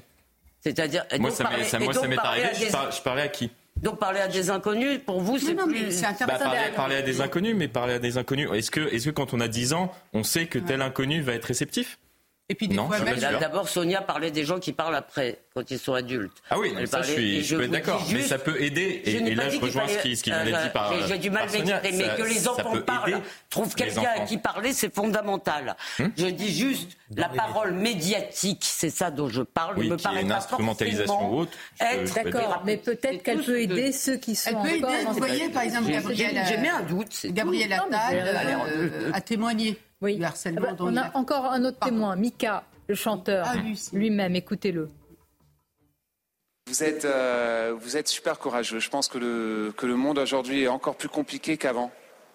Je pense que l'école, elle reste pas à l'école. Je pense que l'école, elle vous suit dans vos ordinateurs, dans, dans, vos, dans vos WhatsApp chats et, et dans vos téléphones. Et je ne sais pas comment vous faites. Mais euh, je voulais juste vous donner une petite histoire de quelqu'un qui pensait que ses différences allaient lui détruire. Et en fait, c'est l'inverse. Mes différences m'ont formé, ils m'ont donné une raison d'être dans la vie d'adulte qui est dans le panorama autour de moi dans la vie d'adulte. Et, assumez vos différences, cultivez vos différences. Faites-le dans votre communauté et soyez fiers car c'est cette fierté qui va vous donner le courage de vous exprimer dans le monde d'adultes, qui est un monde euh, euh, assez fou de temps en temps. Bien, voilà. Non, mais ça, c'est important. On va marquer la pause. Et nos sujets d'actualité aussi, il en fait partie. Mais là, nous allons parler de l'immigration. Je me demandais pourquoi l'impossible référendum Pourquoi Pourquoi mais, mais, mais, mais, oui, mais. bon, c'est la réponse. Vous permettez que je choisisse, euh, que je vous pose la question à tous À tout de suite. Ah, on débat, c'est ça. Nous sommes entourés sur ce plateau de Florian Tardif, de Raphaël Steinville, de Stéphane Simon, d'Elisabeth Lévy, de Naïma Fadal et du général Clermont. Général, dans quelques instants, on reparlera évidemment du front, de la riposte, de ce qu'a déclaré Benjamin Netanyahu et de l'impossible trêve humanitaire, ce que réclame notamment la France. Mais tout d'abord, le projet de loi immigration. Il y a mille façons d'en parler. Florian Tardif, ce que dit le ministre de l'Intérieur, qui rappelle que c'est la fermeté, la ligne rouge de la droite. Euh, en général, mais je voudrais que, euh, parler de, l'impossible référendum. Marion Maréchal a lancé l'idée d'un référendum d'initiative partagée. Euh, elle était ce matin lors de la grande, dans la grande interview sur CNews Europe 1. Juste avant, sur France 2, Eric Suatu lui a dit non, idée pas sérieuse, impossible, ben constitutionnel, oui. Ah, non, non, c'est pas ça le problème. C'est que techniquement, ce n'est pas possible. Ce référendum ne pourra jamais avoir lieu. Le référendum d'initiative partagée, il faut que vous soyez en capacité de réunir 4 millions et demi de Français pour en 9 mois. Et par ailleurs, il faut avoir un groupe parlementaire de 185 euh, parlementaires pardon, qui soutiennent ce, ce, projet pour que ça voie le jour. Autant dire que ça a été fait et inventé pour que les référendums euh, soient vraiment un lointain souvenir. C'est tout, c'est ça la réalité. Mm. Oui, en plus, il y a une autre condition, c'est qu'il faut que le Parlement ne mette pas le texte à l'ordre du jour. Parce que s'il est même juste à l'ordre du jour, mm. c'est bon, il n'y a plus besoin de référendum. Mais moi, en fait, je comprends pas très bien. Le sujet le plus important sur lequel la plupart des Français sont d'accord, on ne peut pas les, les Mais justement, je vais vous dire, Sonia, je crains, moi, qu'un référendum sur l'immigration, ce soit d'abord l'occasion d'une campagne qui va être dégoûtante, euh, les États vont se traiter de ceci, les autres de cela, et que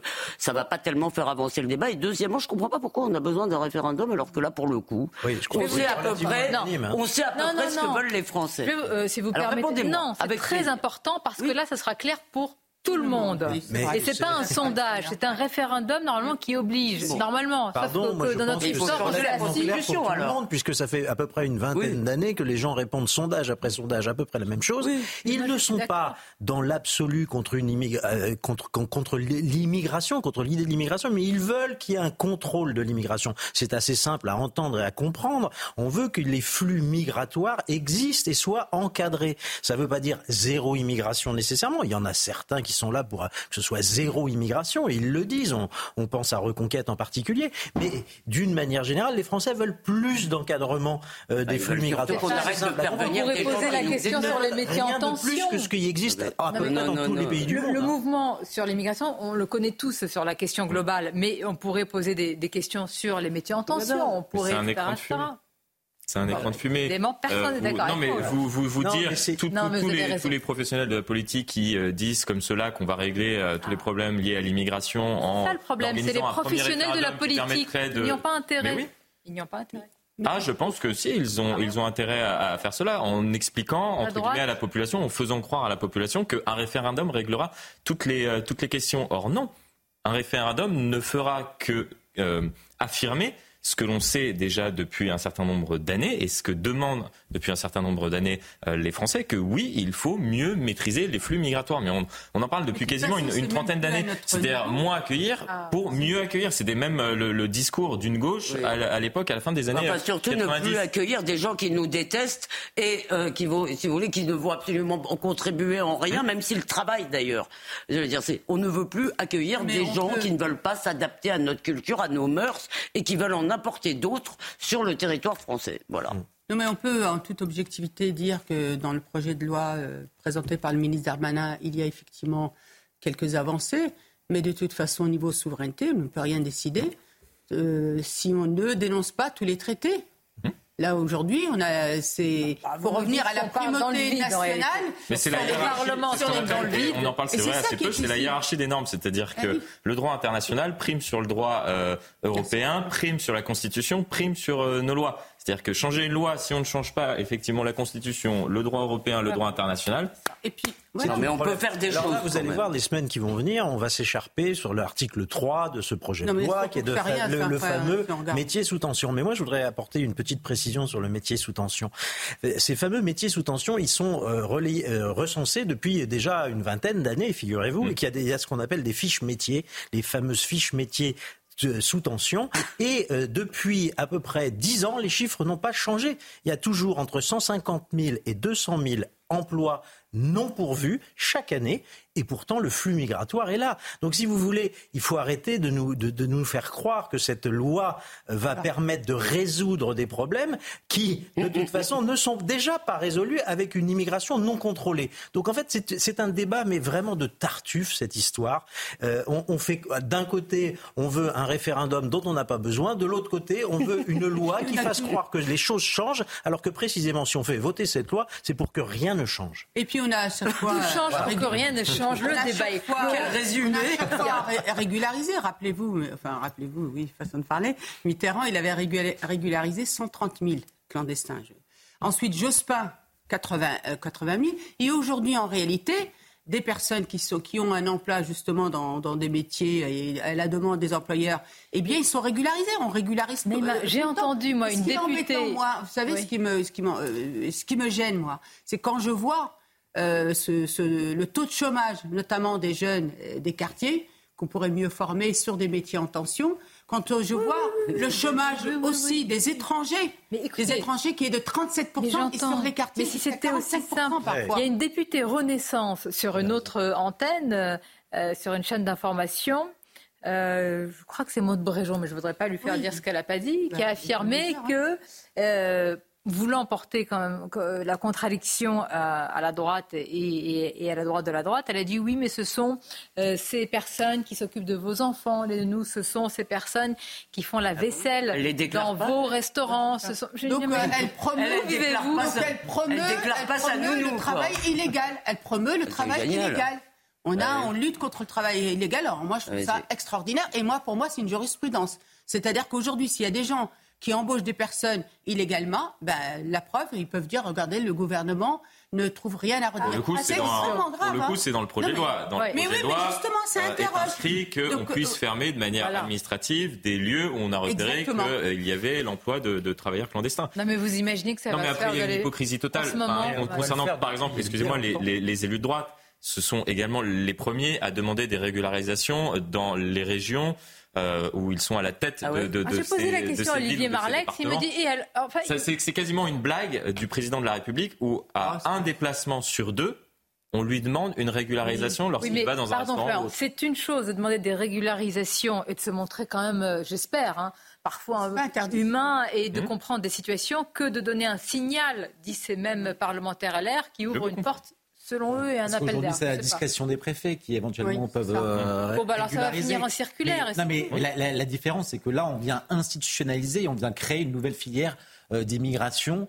Euh, dès lors que l'on inscrit dans la loi la, le, fait d'être régularisé lorsque vous êtes dans des métiers sous, sous tension. Non, mais c'est un appel, moi, pour moi, c'est un appel au travail illégal. Je suis vraiment gênée par, par tout ça. Euh, vous n'avez pas de papier, vous ils sont là, ils travaillent, ils payent des impôts. Mais oui, mais euh, ils sont là, ils sont Enfin, ils, travaillent sans papier. Je sais bien. Euh, excusez-moi. Mais, aujourd'hui, être là en situation irrégulière, c'est pas un délit. Les Anglais, bah oui, c'est ça. Pardonnez-moi. Les Anglais post-Brexit hum. ont inventé une manière très simple de régler les métiers sous tension, c'est de revaloriser les salaires. Et eh ben, ça marche beaucoup mieux que de vouloir faire venir toujours plus de, gens. Vu la situation outre-Manche, je ne suis pas sûr qu'on puisse rêver ce qui a, été fait ces, dernières années. Je, crois que vous vous trompez sur ce qui se passe. Ah, pour avoir vécu là-bas, je peux c'est-à-dire, il faut peut-être rendre notre modèle social moins généreux. Oui, il faut peut-être aussi, mes amis, rendre le chômage un peu plus douloureux au bout d'un certain temps. Je ne voudrais surtout pas passer pour une fasciste qui veut mettre les chômeurs au travail. Mais il y a quand même, moi je vois sur les radios, vous écoutez les, les, même les chefs d'entreprise qui appellent d'ailleurs le MEDEF ne soutient pas cette régularisation. Les petites entreprises qui sont pourtant mm. employeuses de ces travailleurs, de, dans ces métiers sous tension ne le soutiennent pas parce qu'il y a quand même tout le monde se dit mais attendez, d'abord on n'est pas que chef d'entreprise, on est citoyen et il y a déjà des millions de gens qui ne travaillent pas dans notre pays et qui sont à la charge du système mmh. social. Donc euh, bon. Euh, elle était au kibbutz, autre sujet, tout autre. Euh, on va voir ce qu'il en est de ces débats qui promettent d'être vifs. Elle était au kibbutz de Kfar avec son fiancé. Tous deux devaient se marier dans, quelques mois, en avril. Tout était prêt, vous allez le voir, jusqu'à la robe de, de mariée. Et puis, il y a eu le, le, massacre. Elle en a réchappé grâce à son fiancé, je vous le disais tout à l'heure, qui lui a péri malheureusement. Il a sauté sur la grenade qui a été lancée dans la pièce où se trouvaient ces deux fiancés. Le récit préparé par nos équipes. Sur la peau d'Irène Chavit, ce tatouage réalisé après la mort de Neta, son fiancé tué par le Hamas le 7 octobre dernier. J'essaie de trouver Neta dans des petites choses, dans les papillons qui passent, dans les oiseaux qui passent. C'est mon intuition. Je me dis c'est sûr, c'est Neta. Neta et Irène, 22 ans tous les deux, se rencontrent en avril 2022. Fusionnels, ils finissent l'armée puis emménagent ensemble au kibbutz familial Kfaratsa, dans le sud d'Israël. Au matin du 7 octobre, un commando du Hamas s'infiltre et lance des grenades dans leur salon. Neta lui sauve la vie en se sacrifiant. Ils ont lancé la troisième grenade et j'ai entendu quelqu'un crier grenade. Alors j'ai levé la tête et j'ai vu Neta sauter sur la grenade. Parce que c'est ce à quoi il s'entraînait pendant les trois années passées dans l'armée.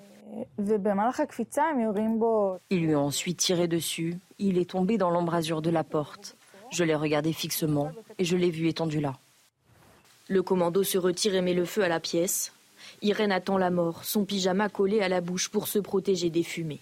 Elle explique s'être glissée sous un lit, cachée par le corps de son partenaire et un sac à dos, avant d'être libérée deux heures plus tard par des soldats israéliens. De cette journée ne reste que le souvenir de son fiancé, mort devant ses yeux, et cette robe de mariée qu'elle ne portera jamais. C'est dommage, elle est magnifique. Je voulais la porter, mais elle est dédiée à un mariage avec lui. Et cela n'arrivera pas, donc je ne la porterai pas. Le mariage de Neta et Irène devait être célébré le 24 avril prochain, deux ans après la date de leur première rencontre. Il n'y a pas d'autre mot, c'est terrible. Terrible, évidemment. Ça prend vraiment, enfin, c'est terrible. Les titres avec vous, Michael. Journée de deuil national en Israël. Il y a un mois, jour pour jour, le Hamas déclenchait plusieurs attaques sur le sol israélien. De nombreuses cérémonies sont prévues tout au long de la journée à la mémoire des victimes. Une minute de silence a été observée ce matin. Le Sénat a adopté les deux premières mesures du projet de loi immigration. Il s'agit de la mesure sur les quotas d'étrangers amenés à s'installer en France pour les trois années à venir, mais également celle qui vise à durcir les conditions du regroupement familial. Et puis Brigitte Macron et Gabriel Attal se sont rendus dans un lycée parisien aujourd'hui. La Première Dame et le ministre de l'Éducation nationale ont rencontré des victimes de harcèlement scolaire. Des personnalités comme le chanteur Mika étaient également présentes. Merci à vous, euh, Mickaël. On a effectivement parlé. Général, Général Bruno Clermont, nous avons entamé cette émission en en évoquant les déclarations de Benjamin Netanyahou sur Israël qui assurera la sécurité à Gaza. Parlons aussi de ce qui se passe. Hein. Chaque jour, on évoque ces, euh, opérations. Euh, comment dire Entre le nord et le sud à, Gaza général, maintenant, quelle est, la, quelle est la situation sur place? Que sait-on? Alors, on sait que l'essentiel de l'offensive se porte sur la partie nord de Gaza, avec la ville de Gaza City encerclée et à peu près au moins 50 000 soldats et des centaines de chars déployés pour mener la lutte euh, contre le Hamas qui est concentré dans le nord. Et en particulier, c'est évoqué le fameux hôpital Al-Shahi où probablement il y a tout l'état-major qui est en dessous. S'ils sont encore là, à mon avis, ils ont dû partir. Enfin, il peut en rester quand même qui sont en dessous. Et puis après, il y a la question du sud, dans lequel euh, c'est une zone sûre, mais pas totalement sûre, vers laquelle euh, continue à évacuer des gens du nord vers le sud. Aujourd'hui, il y a un convoi à pied avec des drapeaux blancs, escorté par Tsahal, qui ont amené des Palestiniens euh, vers le sud. Mais là, il y a également des frappes de, l'armée israélienne dans le sud. C'est-à-dire, c'est ça, c'est là le paradoxe. Euh, c'est une zone sûre, sauf qu'elle n'est pas totalement sûre, parce qu'ils sont obligés de traiter des objectifs, parce qu'il commence à y avoir des transferts du nord vers le sud. Donc, ils s'occupent pour l'instant du nord, ils s'occuperont plus tard du Sud. Mais évidemment, le Sud est, un problème. C'est là où il y a les réfugiés, c'est là où il y a le drame humanitaire. Et c'est là où ce drame humanitaire, d'ailleurs, est, absolument pas traité. Il faut être conscient du fait que depuis un mois, il y a peut-être 300 camions qui sont rentrés. Hmm. Or, autrefois, il y avait 500 camions par jour qui sont rentrés et il n'y avait pas le siège. C'est-à-dire qu'ils avaient l'électricité, ils avaient l'eau, euh, ils avaient le pétrole. Donc vraiment, la situation humanitaire, j'insiste sur le fait qu'elle est catastrophique. Hmm. Et sans doute le plus grave problème de cette guerre, euh, c'est cette guerre de siège qui fait que pour étouffer, pour euh, essayer de briser, d'affaiblir le Hamas, ils sont obligés d'affaiblir 2 euh, millions, 3, 2 millions 300 000 personnes, dont une population de civils, d'enfants, de femmes, de vieillards. Et ça, effectivement, c'est insupportable. C'est d'autant plus insupportable que les, les corridors humanitaires n'arrivent pas à se mettre en place. Et c'est vraiment ça le problème. Et ils n'arrivent pas à se mettre en place. Ça serait intéressant de savoir pourquoi. Mais c'est essentiellement parce que le Hamas n'accepte pas les conditions que ces corridors humanitaires se mettent en place. Il y a à la frontière, à la porte sud d'entrée de l'Égypte, il y a des, centaines de camions avec des, centaines de médicaments, des centaines de, bouteilles d'eau qui attendent de rentrer, qui ne peuvent pas rentrer. Voilà la, réalité de la situation. Et c'est le drame, est effectivement, ce drame humanitaire qui est en train d'enfler tous les jours. Insistons aussi sur euh, la situation des, otages. Ça fait un mois, un mois. C'est-à-dire que nous sommes à plus de 200 otages. Un mois euh, dont il faut quand même c'est difficile à dire, mais c'est une logistique, une organisation, euh, un tel nombre d'otages général pendant un mois. Absolument. Alors j'aimerais. Ce, point est important à évoquer pour plusieurs raisons. D'abord parce que dans les priorités de l'armée de Sahel, il est monté en haut. Il avait disparu. Maintenant, c'est la priorité numéro une. C'est libérer les otages. On a compris. Les otages, ils ont trois fonctions. Ils servent de trophée. On en a montré trois il n'y a pas longtemps euh, qui, euh, qui accusaient euh, Tsal de tous les mots. C'est classique, c'est comme ça qu'on utilise les otages, pour mettre de la pression psychologique. La deuxième, c'est bouclier humain. Il y en a partout, on ne sait pas où ils sont, mais il y en a probablement, y compris dans les zones qui sont bombardées par Tsal. Donc Tsal sacrifiera des otages pour tenir son objectif de détruire la masse. Et puis la troisième fonction, c'est la négociation. Et on voit que ça a commencé à jouer. Puisque les quatre premiers ont, été des otages libérés par la négociation, une espèce de négociation hors sol, on ne sait pas pourquoi, on ne sait pas comment. Il y en a quatre qui ont été libérés. Mais c'est un levier pour montrer que le Hamas détient les otages et peut les libérer si on lui fait plaisir. Je reviens sur la, maintenant la, façon de libérer les otages. Ce qui m'inquiète, moi, c'est que c'est depuis euh, le début de l'offensive terrestre, c'est-à-dire presque plus d'une semaine, un seul otage a été libéré. Et cet otage a été libéré dans des conditions extrêmement acrobatiques. On a eu le témoignage. Un soldat, généralement. Une soldate. Une soldate, exactement, une soldate de deuxième classe hein, qui avait été prise dans, dans, un des postes militaires qui ont été. Il y a six postes militaires qui ont été attaqués le 7 octobre. Hein. Le, les, terroristes du Hamas ont mis des, des, des, tenues de salle pour, euh, être, pour accéder plus facilement aux enceintes militaires.